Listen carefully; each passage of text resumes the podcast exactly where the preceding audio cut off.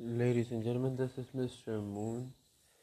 So, yeah, I'm gonna introduce you to this show or podcast, whatever you call it. I'm just gonna keep talking. So, my name is Mr. Moon. Yes, that is my real name. I don't know why when people hear Mr. Moon, okay, the Mr. is not there, but the moon is there. it's funny how when people, you know, hear my name and they're like, seriously? Your name is Moon? And they, you know, go for the obvious uh, joke, which is what your brother or sister's name is Sun. Uh, and I don't know if that's a joke because it's not really. I mean, like, I don't know how to take that because if it was funny, I would laugh, you know. But yeah off the boring topic. But yeah, I'm currently doing I am doing my college, take trying to take my degree on something. Not something English. I have had a love for the language English from childhood and I have always wanted to talk and these days everyone has a youtube channel or an instagram channel instagram account or a channel. Hmm. who knows? Um, but yeah that's why i'm going to make recordings of me talking. So first topic obviously why not start with love? You know so uh, we all can keep that chapter aside and move on because that is something which is tough to do for half of humanity. When you love someone, it seems harder and harder for you to leave them. In my case, that's not the case uh, because uh, I have said this to many people who I love and care that mm, loving is my decision. It's a decision I made, and I'm not going back on it. Even if they backstab me, I loved them. I will love them. That's how I am. If you want to see my love, which I give to you uh, as a boyfriend kind of relation, you can see that. If you want it as a brother kind of thing, you can see that. So, my love it's actually neutral. Uh, if you see it from different angle, you'll see that okay, he's loving as a brother, he's loving as a boyfriend, he's loving as a best friend, he's loving as a little brother, and it goes on, you know, because we all know to love. We all don't know how to, you know, love in a way that person feels comfortable. You love someone to show them your affection we buy them gifts, do this, do that. Ever tried loving in a way that the person in front of you is comfortable?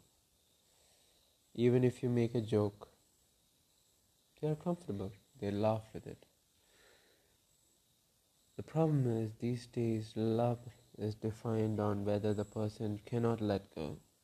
And yes, it's true, when you love someone so much, if it's your girlfriend or your sister, you don't want to let them go. But that's the beauty of love. You know you love them more and more when you let them go. So, my father, talking about him, a great person, a great human being, uh, he passed away passed away and left me with lots of lessons of his in my mind. Now the thing is i love him. I loved him very very much obviously because he's my father and he was a good father. He was not the kind of father who abused a child no. He loved his child he cared for me. And so i remember him like that a father who worked hard enough for his family. taken down by ALS, motor neuron syndrome, if I am not wrong. But yeah, that's the case. And now, when my father passed away, most of the people are like, Have you moved on? Um, is someone on that spot? You know? And I was like, when someone asked me, uh, Have you replaced him with someone? And it's true, someone has asked me if I have replaced him with someone. I know it's rude, but the question is a question, and a question deserves answers. Not all question has to be answered right away, but definitely all questions should have answers. That's what I believe. It's tough, like we say, be truthful all the time. It's not truth. Even the person who says that might lie now and then. But yeah, that's the beauty of love, you know. Uh, when he passed away, no, no one can uh, fill a loved one's spot. When you love someone, you give them a space in your heart to sit, you know, to calm down, to relax. And when you, when they go, when they pass away without saying goodbye what mostly happens is you start to realize no one is sitting on that place and no one literally no one can sit on that damn goddamn space like they did so you close that door you know what i did was open that door not letting anyone sit there but open that door so that that person's memory and everything which made my life beautiful rushed into me.